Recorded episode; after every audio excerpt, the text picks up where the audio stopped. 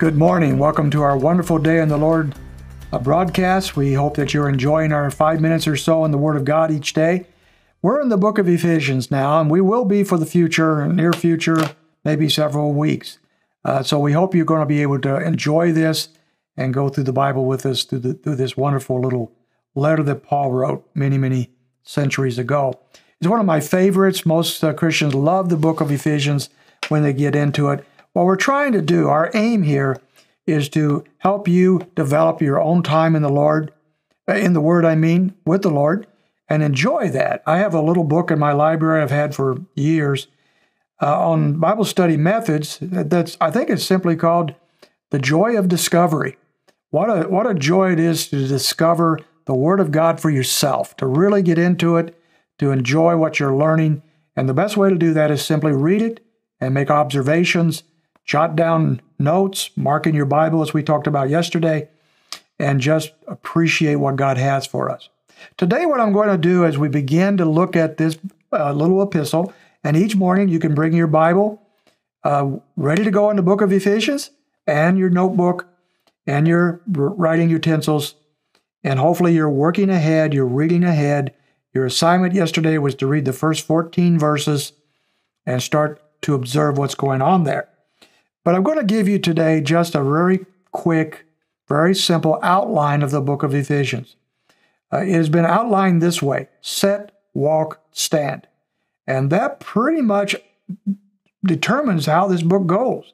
For example, the first three chapters are about set about um, setting. It says this in chapter 2, verse 6 And we were raised up with him and seated with him in the heavenly places in Christ Jesus. That term seated, seated or setting is uh, pretty much defines the first three chapters. What you will observe you, if you read those chapters, is there is absolutely nothing in those chapters uh, in the way of an imp- imperative or a command or a direction of something we have to do. Not a simple thing in there, except one time it tells us to remember something. So there's no commands, uh, there's no, uh, here you have to do this. There's no application per se. It's simply a teaching, basically, of doctrine. Now, that's not a dirty word, that's a wonderful word. God's truth to us. Three wonderful chapters of truth. And so we're seated in Christ, we set in Christ. Then in chapter 4 and verse 1, we begin to walk.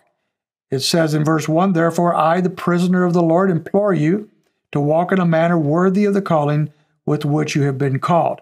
There's an abrupt shift in the book of Ephesians at chapter 1, chapter 4, verse 1. And he says, Therefore, brother, now I want to tell you something. He says, I've been writing about all this positional truth, who you are in Christ. I've been doing all of that for three chapters, half the book, and now, therefore, here is how you are to walk in a manner that is worthy of your calling. This is application now.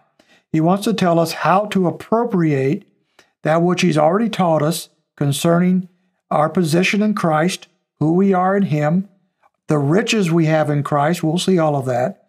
He wants to talk about that. And he says, here's how you are to live with all that truth that you now have handily understood. Then he moves on to the end of the book and he comes to stand. And we come to chapter 6 and verse 11. Let's start with verse 10. Finally, be strong in the Lord and in the strength of his might.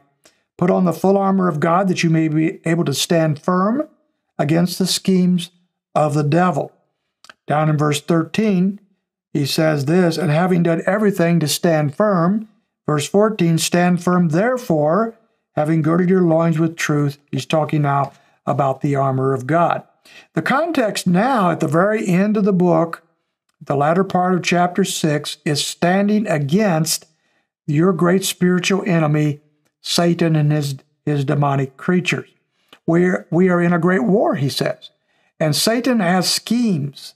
Satan has all sorts of methodologies and doctrines and ideas on how to destroy us. And he says, I want to teach you how to stand firm against the schemes of the devil, that you not be taken in by him and not destroyed by him. So there's a very simple outline for the book of Ephesians as you go through it. You are to, first of all, to set Here's here's the positional truth. Here is your, your identity in Christ. Here's who you are. And then walk. Here's how you are to live in light of who you are in Christ. And then stand against the schemes of the devil, all of his efforts to sidetrack you and destroy you. Set, walk, stand.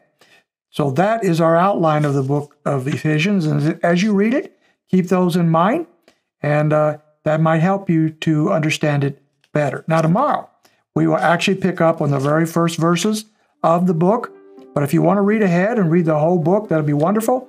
But at least read the first 14 verses if you haven't done so already, and we'll pick it up tomorrow morning. So today, we just want to bid you a, a wonderful day in the Lord, and we will see you tomorrow.